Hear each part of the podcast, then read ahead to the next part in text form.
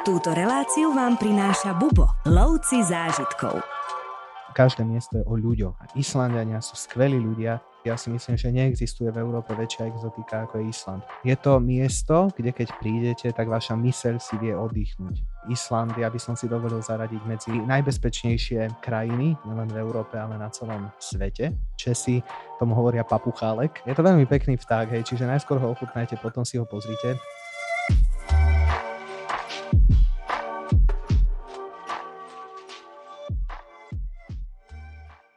Dnes moje pozvanie opäť prijal kolega Števo Bielik. Ahoj Martin, je mi cťou. A dneska sa budeme baviť o krajine, ktorú má podľa mňa veľa nielen začínajúcich, ale aj skúsených cestovateľov vysoko v zozname, lebo je známa svojou malebnou prírodou a, a naozaj krásnymi scenériami, ale o tom nám porozprávaš ty a tou krajinou je... Je ňou Island. Presne tak, o Islande sa budeme rozprávať a ja sa veľmi na to teším, pretože Island patrí aj medzi moje obľúbené krajiny a som veľmi zvedavý, čo nám o ňom porozprávaš. Čo teba prvé nápadne, keď sa povie Island?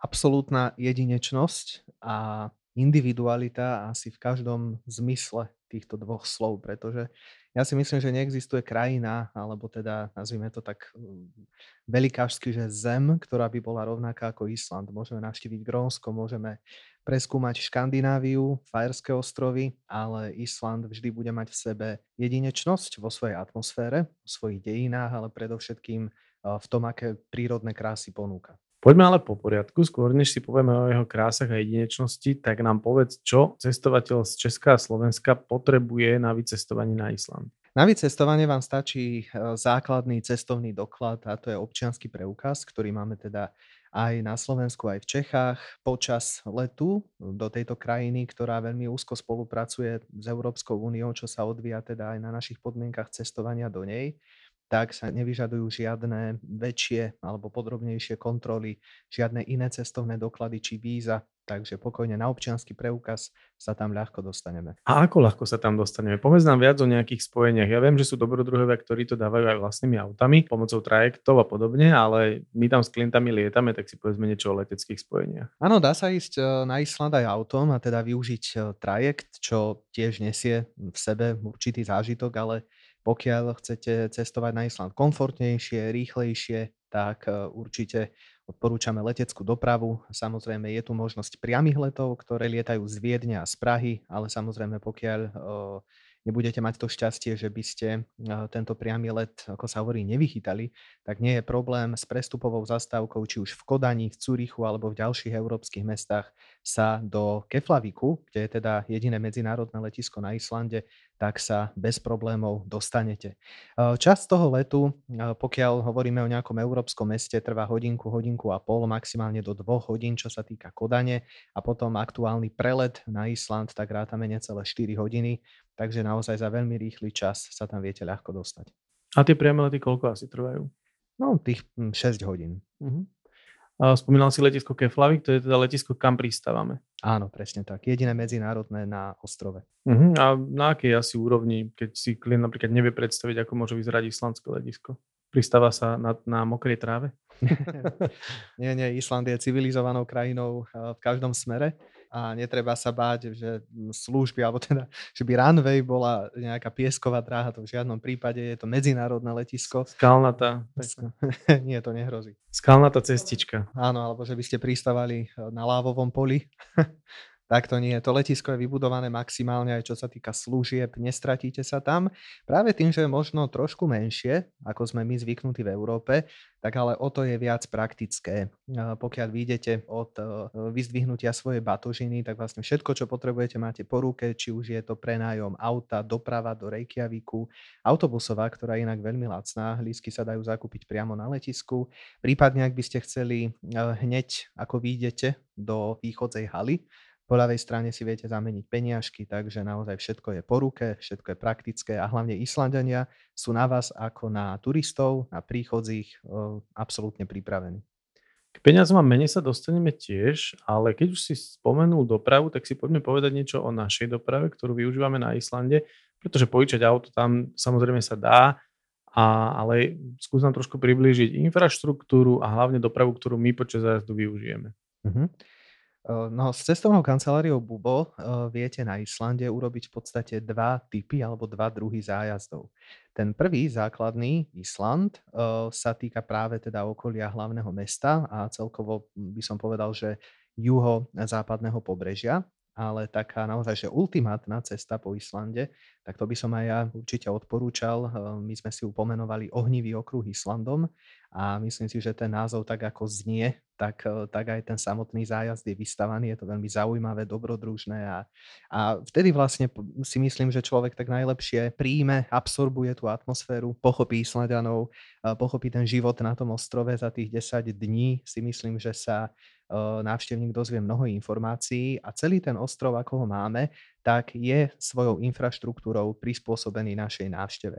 Pokiaľ vezmeme do úvahy hlavné mesto, tak určite je špecifické vo svojom výraze v tom, ako vyzerá ale doprava a jednotlivé cestné spojenia, hovorím naozaj o cestných, pretože nie je tu ani vlak, ani žiadne iné dopravné prostriedky, mm-hmm. tak práve tieto cestné spojenia sú vybudované, sú tu kvalitné cesty a predovšetkým, keď už som spomenul ten ohnivý okruh, tak vlastne okolo celého ostrova sa viete dostať po asfaltovej ceste. Kde ale začína dobrodružstvo, ako náhle chcete vidieť niečo mimo takých hlavných turistických trás, tak samozrejme dostanete sa aj do takého off-road terénu, ak to tak môžem mm-hmm. No a tam už samozrejme potrebujete aj na to uspôsobené vozidla. A na to sme rovnako my v Bubo pripravení, že dopravné prostriedky, ktoré využívame, tak splňajú predpoklady tohto náročného terénu, do ktorého sa počas e, zájazdov s nami dostanete. Pokiaľ na Island sa rozhodnete cestovať počas letnej sezóny, kde je teda samozrejme sezóna dovolenková alebo cestovateľská aj pre nich, tak e, práve my v Bubo ponúkame naozaj výnimočný e, taký jednodňový výlet do Dúhových hôr. To je taký náš slovenský jednoduchší názov a musíme prebrodiť niekoľko riek, mhm. musíme prejsť tzv. islandskou púšťou a samozrejme na to potrebujeme prispôsobený dopravný prostriedok. Takže používame autobus, ktorý možno vyzerá trošku ako taký polotank, lebo má v mhm. podstate musí mať e, zdvihnutý podvozok, musí mať poriadne kolesa, aby zvládalo tento divoký terén a rovnako všetky islandské dopravné prostriedky sú prispôsobené tomu terénu práve tak, že vy z pozície no, šoféra viete spoza volantu ovládať tlak v tých pneumatikách. Čiže nastavíte si v tej jednotlivej pneumatike ten, by som povedal, aby ste dosiahli ten správny ťah, mm. aby ste mohli výjsť aj na prípadný kráter, kalderu a jednoducho už byť trošku viac mobilný v tom teréne. Poďme si teraz niečo povedať o ubytovaní, hlavne o teda úrovni ubytovania a prípadne aké druhy ubytovania využívame počas našich ciest na Islande. V tomto smere sme absolútne pripravení na e, už pre nás taký známy ten luxus, ktorý sa snažíme z ubytovania vyťažiť. A naozaj je pravda, keď prídete, e, keď pocestujete s nami na Island, tak samozrejme ubytovanie v troj a až štvorhviezdičkových hoteloch je samozrejmosťou.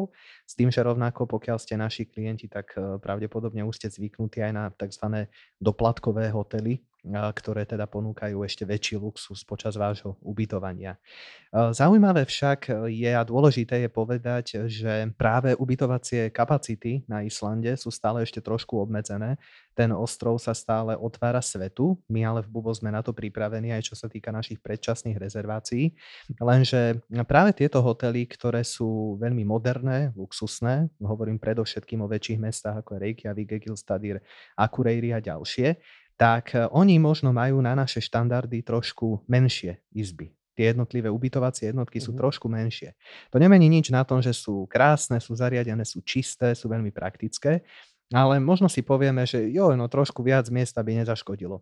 A treba to vnímať tak, že naozaj sú to reálie práve Islandu, patrí to k ním, rovnako sa s tým stretávame aj v Škandinávii, takže netreba byť z toho nejakým spôsobom vykolajený a potom zase, keď e, sa dostaneme už na vidiek v úvodzovkách, tak tam väčšina ubytovacích jednotiek je práve buď postavená už v rámci európskych a amerických štandardov, alebo prípadne sú rôzne farmy prerobené na ubytovacie mhm. jednotky a to je práve to skutočné islandské takéto ubytovacie dobrodružstvo, hej, že spať naozaj, že v strede ničoho, okolo vás žiadna infraštruktúra, žiadne služby, elektrika je samozrejme dovedená do mhm. hotela, ale hovor, nechcem, aby to vyznelo, že teraz partizančíme, ale je to naozaj, naozaj takéto... Je to zážitok. Je to zážitok a o to nám ide. No a povedzme si aj o Strave. Aj Strava je zážitkom na Islande? Jednoznačne.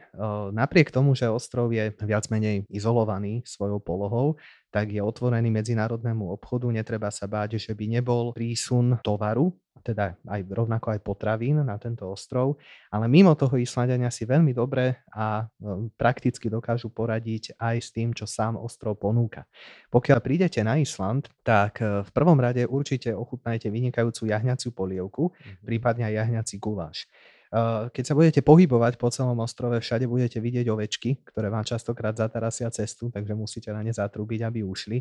Tých ovečiek je tam nekonečne veľa a tak ako Islandania vedia využiť ich mesko, tak rovnako napríklad aj vlnu, aby ste sa mohli zahriať počas zimy. Je to práve ten typický život na vidieku, kedy si musia poradiť s tým, čo majú, čo majú dostupné a práve potom z tých zvieratiek samozrejme sú aj nejaké produkty, hej, v tomto prípade napríklad jahňacina alebo práve vlna na oblečenie, na zahriatie.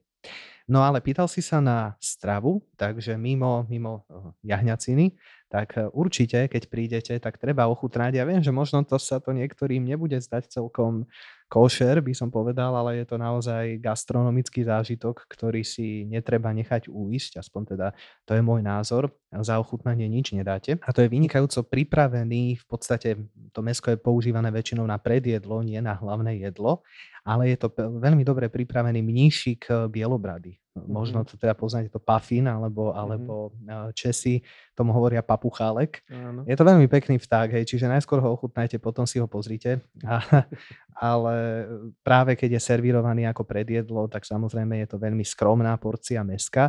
Práve tým, že oni majú, Islandania majú veľmi silný vzťah k prírode, nechcú ohroziť žiaden druh.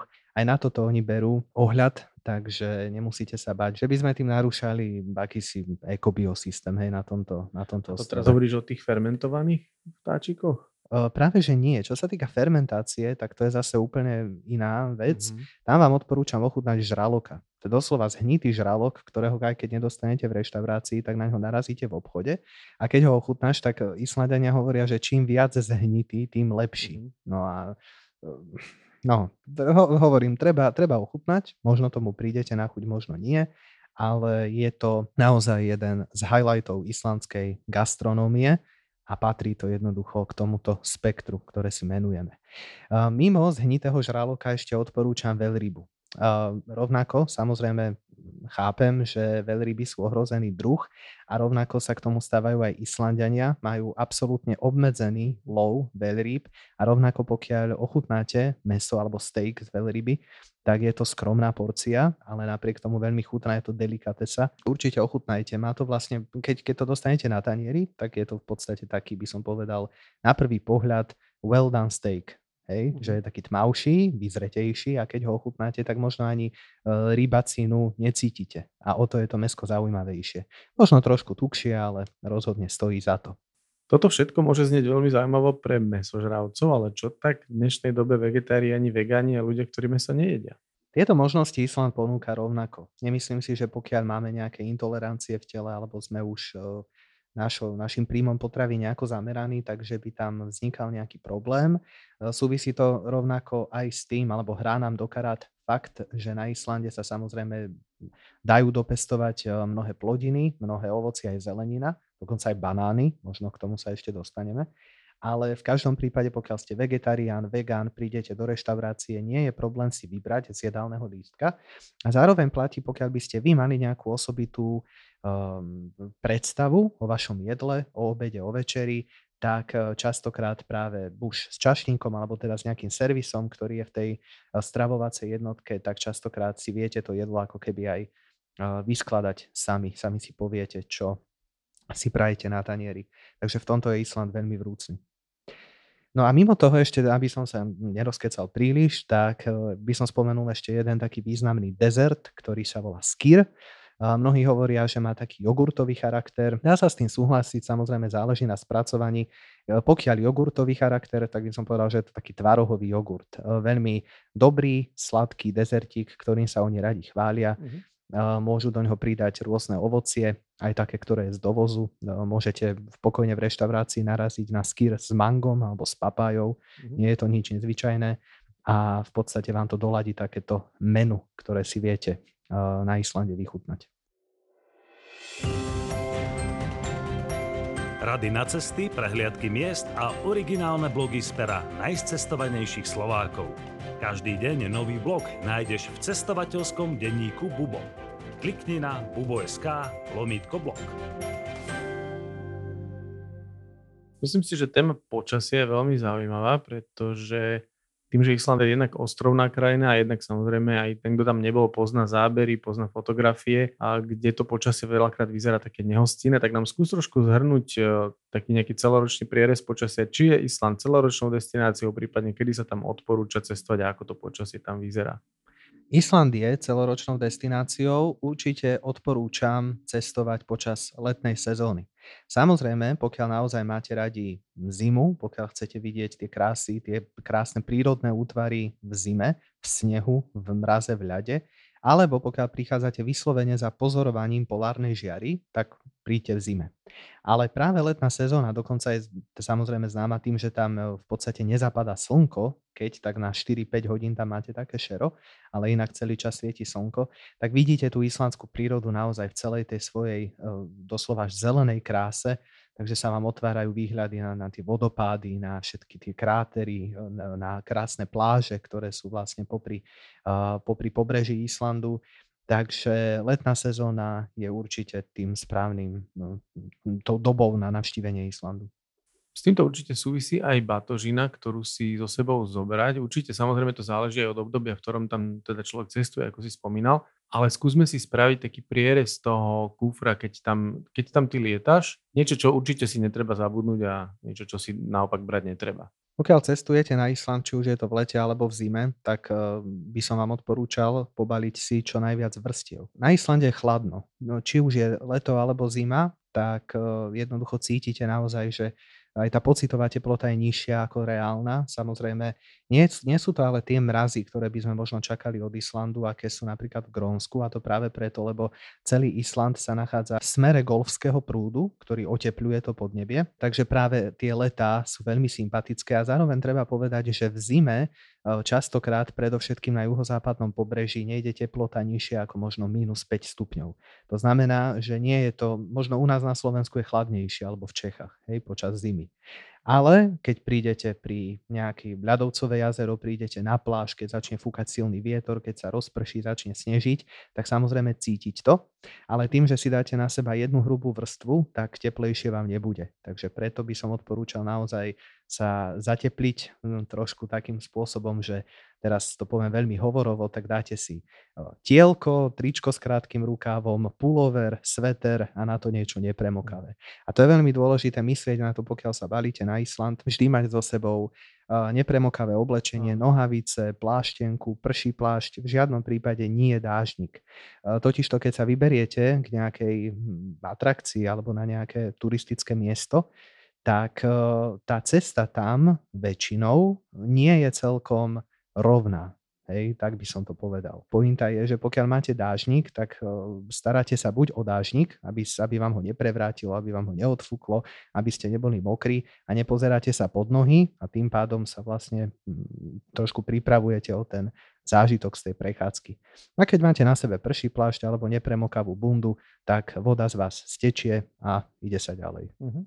A s tým súvisí rovnako aj veľmi dobrá obuv. Pokiaľ idete na Island, treková obuv je si myslím nevyhnutná, predovšetkým v zime.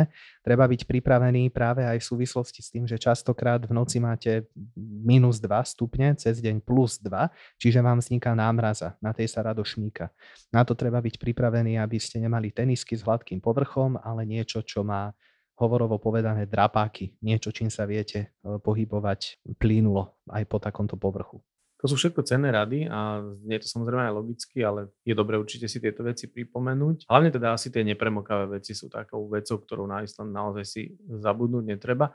Ale ak si to človek zabudne, sú tam nejaké predajne, keď hovorí, že oni vlastne tú vlnu využívajú. Sú krajiny, kde sa tieto veci dajú celkom dobre aj nakúpiť a za možno aj nižšie ceny ako u nás. Je, je tam aj takáto možnosť? Platí to aj o Islande. Keď sa dostanete na akékoľvek turistické miesto, prídete k vodopádu, k nejakému skalnému útvaru, ku kanionu, tak väčšinou to miesto, odkiaľ vyrážate k tomuto útvaru, tak je prispôsobené práve nám turistom alebo návštevníkom. Väčšinou na takomto mieste nájdete 4 veci. Parkovisko, toalety, a taký restroom, kde si viete kúpiť prípadne nejaké malé občerstvenie a dať si kávu. A rovnako aj suvenírový obchod. Lenže suvenírový obchod na Islande je, považovaný, je považované oblečenie za suvenír. Hej, čo je dobre pre nás, lebo naozaj platí, čo si povedal, že keď sa dostanete hoci kde a teraz stane sa nejaká nehoda, sa vám začne párať sveter alebo je vám zima, potrebujete doplniť vrstvy, zásoby odevné, tak, eh, tak vlastne viete si to kúpiť eh, na mnohých, mnohých miestach. Nehovorím, že všade, ale na mnohých miestach. S tým, že teraz nechcem robiť žiadnu eh, reklamu, ale je taká islandská značka, ktorá je naozaj všade. Volá sa Icewear a práve tá ponúka najlepšie alebo najkvalitnejšie oblečenie do islandských podmienok. Mm-hmm. Batožinu by sme možno mohli uzavrieť ešte tým, ako tam vyzerajú elektrické zásuvky, či si treba kupovať alebo brať so sebou nejaký adapter. Samozrejme najlepšie mať vždy ten univerzálny, nech človek cestuje kdekoľvek, ale je mnoho krajín, kde netreba vôbec nič. Ako to vyzerá na Islande? Na Islande vám fungujú zástrčky, ktoré používame my tu v Európe, mm. alebo teda v strednej Európe, Slováci, Česi, všetko rovnako. Platí to aj na Islande, keď prídete na hotelovú izbu alebo aj hoci kde do dajme tomu kaviarne, kde by ste pracovali s notebookom alebo by ste si chceli nabiť mobil.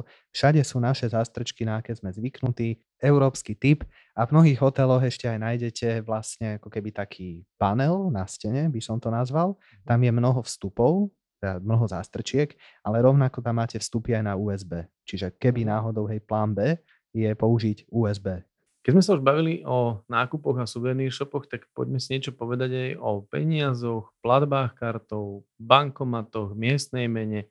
Skús nám trošku platobný systém na Islande priblížiť. Naši klienti, naši cestovatelia, keď prídu, keď priletia na Island, tak my už čakáme v príletovej hale a väčšinou samozrejme je taký prvý rozumný, logický krok v cudzej krajine ísť si zameniť peniažky. Treba pripomenúť, že na Islande platí islandská koruna a v prepočte na euro nám to vychádza 1 euro cca 140 korún, ten kurz sa mení ale a my povieme týmto našim cestovateľom, nie, nepotrebujete si zamieňať vôbec žiadne peniažky, nevyužijete ich. A je to naozaj pravda. Po celom Islande, kdekoľvek prídete, viete platiť kartou. S prepačením na tých posledných toaletách niekde v strede ničoho, aj tam už máte terminál, hej, cez ktorý keď prejdete, mm tak jednoducho zaplatíte kartou a akýsi turniket vás pustí na toaletu. A rovnako to platí, my sa zastavujeme krmiť islandské koníky, ktoré sú takým až symbolom tohto ostrova. A keď e, prichádzame k ním, k takej veľkej ohrade, tak pred nami je drevený domček. A tam si viete kúpiť e, krmivo pre tie koníky. Keď otvoríte ten domček, tak vlastne máte tam QR kód, ktorý keď si nasnímate do mobilu, tak skrz tento kód viete zaplatiť hej, cez mobil. Takže oni sú už možno, že v ďalšom storočí sú pripravení na nás a naozaj nepotrebujete si zamieňať peniažky. Dokonca by som povedal, že by ste boli o to viac stratoví, pretože zmenární na Islande nie je veľa. Mhm. Sú na letisku v Keflaviku a potom samozrejme v tých väčších mestách. Ale tým, že si zameníte peniažky, je tam nejaký kurz, tak samozrejme môžete byť trošku stratový a tým pádom je to viac nevýhodné ako výhodné. Videl si ty už niekedy vôbec islandskú korunu? No videl som. videl som za starých čias. Chcem sa ešte spýtať, povedzme si niečo o bezpečnosti, pretože viem, že Island je taká menej osídlená krajina a mnoho tých miest tam pôsobí tak pusto, alebo o tom dobrom slova zmysle pusto, že tam široko ďaleko nikoho nie je a môže to na nikoho pôsobiť aj nebezpečné. Ako, ako by si charakterizoval bezpečnosť? Napriek tomu, že niektorí cestovatelia prichádzajú na Island s predstavou, že teda je tu určitá úroveň kriminality, že ľudia sa tu možno zabíjajú, čo nás učia severské detektívky, ktoré si kupujeme v knihkupectvách, že a podobne. To ale vôbec nie je pravda. Island, ja by som si dovolil zaradiť medzi najbezpečnejšie e, krajiny, nielen v Európe, ale na celom svete. A naozaj ľudia tu, e, priamo Islandiania, sú nesmierne prajní, sú dobrosrdeční, veľmi hlúpo a jednoducho povedané v pohode. Ešte kým sa rozlúčime, tak chcem poprosiť, aby si nám tak nejak povedal, alebo navnadil možno cestovateľov a povedal nám o miestach, ktoré uvidíme a prípadne môžeš spomnúť tvoje najobľúbenejšie miesta, na ktoré sa na Islande môže návštevník tešiť.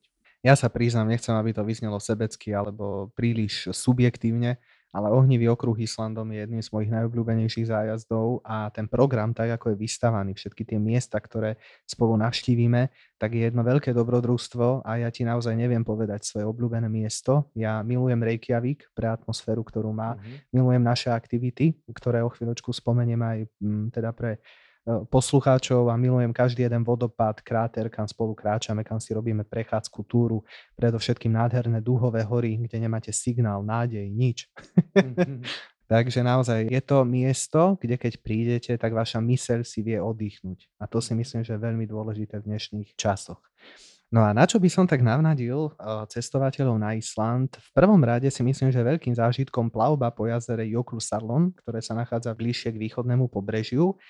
Je to ľadovcové jazero, po ktorom sa dá plaviť na obojživelníku. Tieto obojživelníky, tam v podstate tá pôvodná konštrukcia zostala ešte po armáde USA, ktorá mhm. ostrov opustila a spoločnosť, ktorú aj, s ktorou my spolupracujeme, tak prerobili tieto obojživelníky pre turistov na plavbu po jazere. Takže naozaj vy, vy nasadnete ako keby do tanku, ktorý je na štyroch mohutných, mohutných kolesách. E, idete po islandskej púšti, až vlastne počase vojdete do jazera a môžete sa plaviť medzi kryhami, vidíte tuleňov, vidíte jeden z najväčších ľadovcov, ktoré sa nachádzajú na ostrove Vatnajökull, takže je to naozaj veľký, veľký zážitok. Druhé miesto, ktoré by som vám odporúčil, je určite severské mesto Husavik, kde aj my prichádzame, aby sme pozorovali vedryby.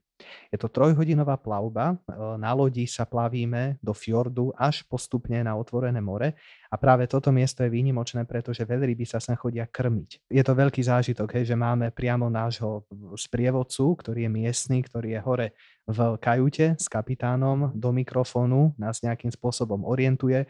Utekajte na pravú palubu, hej, na druhej hodine máme veľrybu. A teraz vidíte ten slow motion, ten spomalený záber toho chvosta, ako sa ako krásne plesne po tej hladine.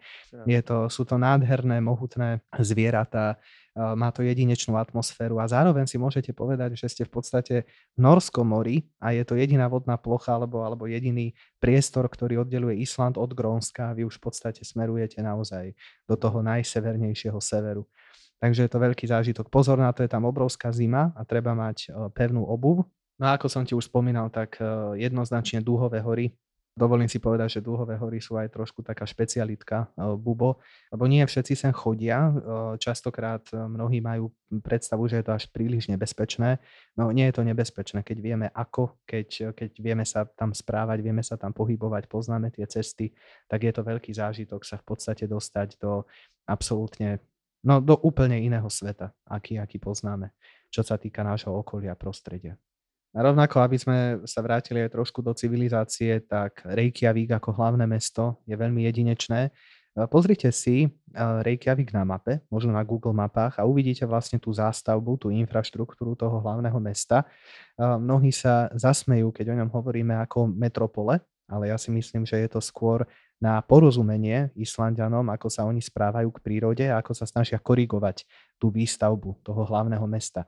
Aby ju samozrejme rozširovali, Island už vytvára akúsi aglomeráciu, ale zároveň svojimi nízkymi budovami, svojim ohľadom na to, keď e, sa niekde nachádza jazero alebo nejaký zaujímavý prírodný útvar, tak jednoducho tá výstavba nejde cez, hej, nezničí tú prírodnú krásu, ale snažia sa prispôsobiť tú výstavbu práve e, týmto podmienkam tak je to veľmi jedinečné, je to príjemné. No a e, samozrejme, každé miesto je o ľuďoch. A Islandiania sú skvelí ľudia. E, keď tam prídete, tak sa vám bude zdať, že všetci sa tak na vás mračia, že sú nejakí mrzutí, alebo že ich niečo nahnevalo. Ale to vôbec nie je pravda, lebo oslovte ich, pokojne majte nejakú požiadavku, informujte sa a oni sa rozosmejú, sa rozostrú, všetky tie mračná pomyselné jednoducho zmiznú a sú veľmi komunikatívni, priateľskí a hlavne sú takí by som povedal, open-minded, ako, ako sú otvorení svojou mysľou. Hej. Čiže tam sa... Preto mračia, aby bolo vidno ten kontrast, keď sa usmejú, vieš? Lebo keď, si, keď máš jeden výraz celý deň, potom nevidno ten rozdiel. Presne tak, presne, to máš to je vlastne pravdu. princíp yin yang, vieš, že dualita nemôže byť jedno bez druhého. Hej. Si nevedel by si, že je deň, keby nebola noc. Presne, presne. V tejto... by si, že si šťastný, keby si nebol smutný. v tejto krajine sa neodsudzuje, v tejto sa chápe. To je, to je krásne zistenie. Takže no, dalo by sa veľa hovoriť o jednotlivých miestach, naozaj o tom množstve vodopádov, zelených kaňonov, o tých riekach, údoliach, ktoré navštevujeme, o príbehoch, ktoré si rozprávame, no ale tak to naozaj je mm, na hodiny, hodiny rozprávania, takže mne už len zostáva vás možno pozvať na tento krásny ostrov, na Island. tak lepšie raz vidieť, ako stokrát počuť. Presne. A rovnako, keď sa o Islande hovorí ako o exotike, tak ja si myslím, že neexistuje v Európe väčšia exotika ako je Island, pretože nám sa možno slovo exotika spája s nejakým tropickým podnebím, so stredomorskými mm, ostrovmi a podobne, ale toto je úplne iná exotika Takže naozaj neváhajte, príďte na Island v letnej sezóne, kedy je prístupnejší, príďte, príďte na Island v zimnej sezóne, kedy sa pozoruje polárna žiara. Hoci kedy táto krajina otvára dvere pre všetkých jej návštevníkov. Inak ohnivý okruh patrí naozaj medzi naše najobľúbenejšie zájazdy a dokonca registrujem klientov, ktorí idú presne ako si povedal, že idú aj v letnom období a potom chcú vidieť Island aj v zimnom období. Dobre, ešte ja ti ďakujem za pekné rozprávanie, za informácie a e, prajem ti veľa klientov, ktorí sa tam vrátia, či už za niektorým z našich iných sprievodcov, alebo aj za tebou.